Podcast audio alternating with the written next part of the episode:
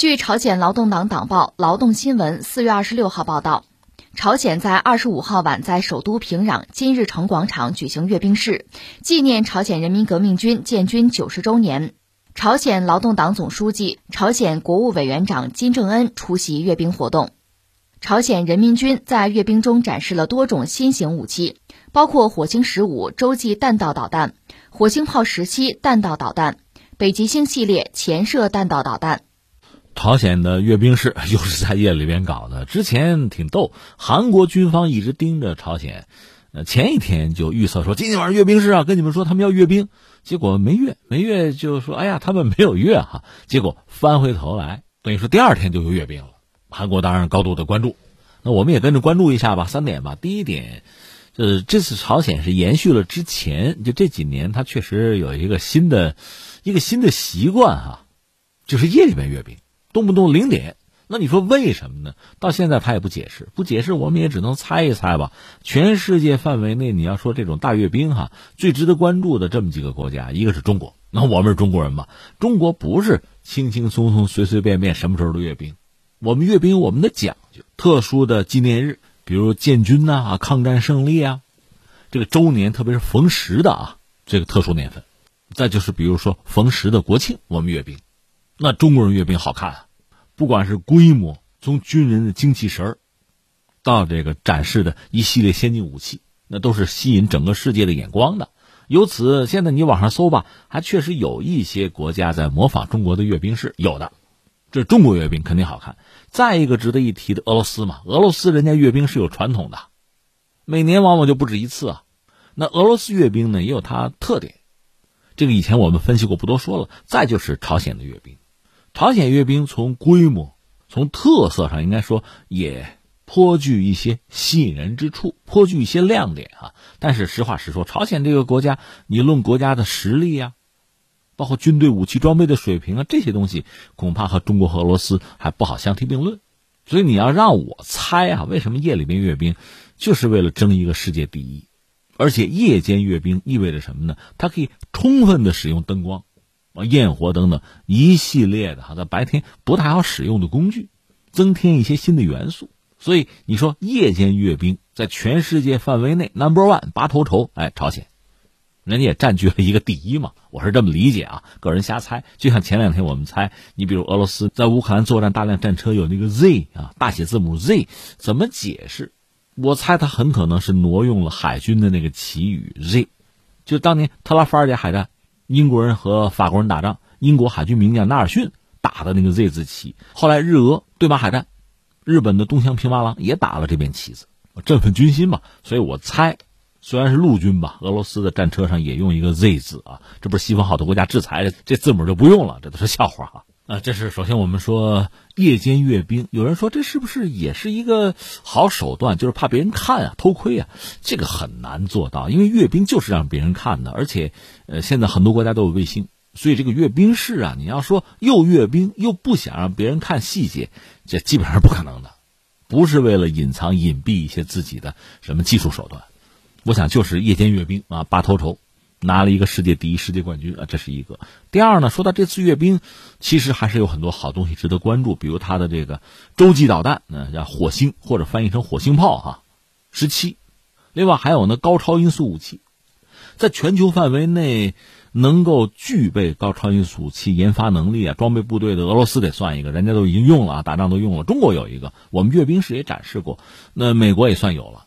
那现在朝鲜也展示了，从外形看，它和我们那个东风十七还挺像，这个一点也不奇怪，因为只要采用这个原理，它这个外形设计最终就是空气动力的角度看，最终出现这么一个局面哈，这么个布局很正常。只不过让人觉得，呃，不太能想得通的是，朝鲜的技术水平是有限的。你比如说这种高超音速武器，它要配合相应的风洞啊，高超音速的风洞啊，那就是朝鲜有没有？如果没有的话，它怎么解决？猜的吗？福至心灵还是别的什么哈？这个让人很关注。另外还有这个潜射的弹道导弹，这个他以前就有，这次也展示了，就是还是有不少好东西展示了他自己。因为朝鲜这个国家不是很大，经济实力也不强，那么从军力建设上，显然他是有非常高的投入，并且也得到了相应的回报。这个让人印象深刻。大家有兴趣的话，也可以在网上搜一搜相应的照片。朝鲜自己也放了大量的照片，比较清晰吧，有助于我们比较呃直接、比较具体的、系统的去了解朝鲜军力的建设。那最关键的最后第三，这个阅兵式呢，它既然搞，它既可以看作是一个传统，每年都搞啊。但另一方面呢，恐怕在这个时候搞也有它的一些考量在里面。这个考量是什么呢？我觉得有这么几个。特别值得关注的点，一个就是韩国方面，因为朝韩并没有统一，半岛现在实际上两国还是在一个敌对的状态。那么之前文在寅是韩国的总统，那和朝鲜方面的关系有所缓和，因为文在寅呢，他延续的是从金大中啊，呃到陆宣呢，他们那个所谓阳光政策，对朝鲜释放善意，态度比较温和，这在韩国方面政坛属于进步派的一个选择吧。文在寅没有例外，但即使如此，其实文在寅之所以能够和呃金正恩能够走近、能够握手、能够有共同的宣言，他有一个大背景，就是当时美国的总统特朗普希望改善和朝鲜的关系，对他来讲那是政绩，就要促进朝鲜的无核化。有这样一个背景呢，韩国方面才可以做得更多一点。那如果说美国方面对朝鲜的态度发生变化，这不特朗普下台了吗？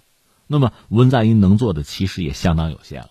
我们只能说，他和金正恩可能有私下沟通的管道，有一定的私交，说得上话。前段时间不是互换亲笔信吗？因为文在寅要下台了，关键是尹锡悦上台，他可是保守派，而且一上台，一个是和拜登就联系，那拜登是不是要参加五月份他的就职典礼？另外，日本的首相就是岸田是不是要来？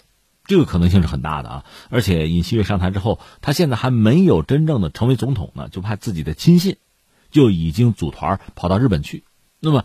日本和韩国的关系可能在历经文在寅那个时期相对低谷之后要有反弹、有缓和。那么在对朝鲜的态度上，韩国和日本是不是要向美国看齐，要协调立场，甚至要互通有无，比如情报上的交流？这些东西对朝鲜来讲肯定是不利的。所以在这时候，一个阅兵式展示一些尖端武器，一个是提振自己的民心士气，另外对对方也是一个提醒，甚至是威慑。再一个，我们知道俄乌冲突，这个世界变得非常不太平。作为一个不大的国家，没有一个相对强悍的武力，想自保难度是很大的。所以，朝鲜是不是确实有这方面的考量啊？还有一个很关键的就是，这次俄罗斯出兵乌克兰吧，实际上，他虽然说主要对手是乌克兰，真正博弈的对象是他后边的北约和美国。而这个战事已经到现在吧。战火烧了两个多月，而北约那边对俄罗斯还有各种各样的手段，比如说要拉芬兰和瑞典要加入北约。另外，北约现在是一个全球性的组织，并不是最初所谓的北大西洋公约组织啊。它现在表面上主要把俄罗斯作为一个敌手进行遏制和打击，实际上它的触角在四处延伸，比如说在拉丁美洲啊，另外在亚洲。说到北约在亚洲最可能发展的成员就是韩国和日本。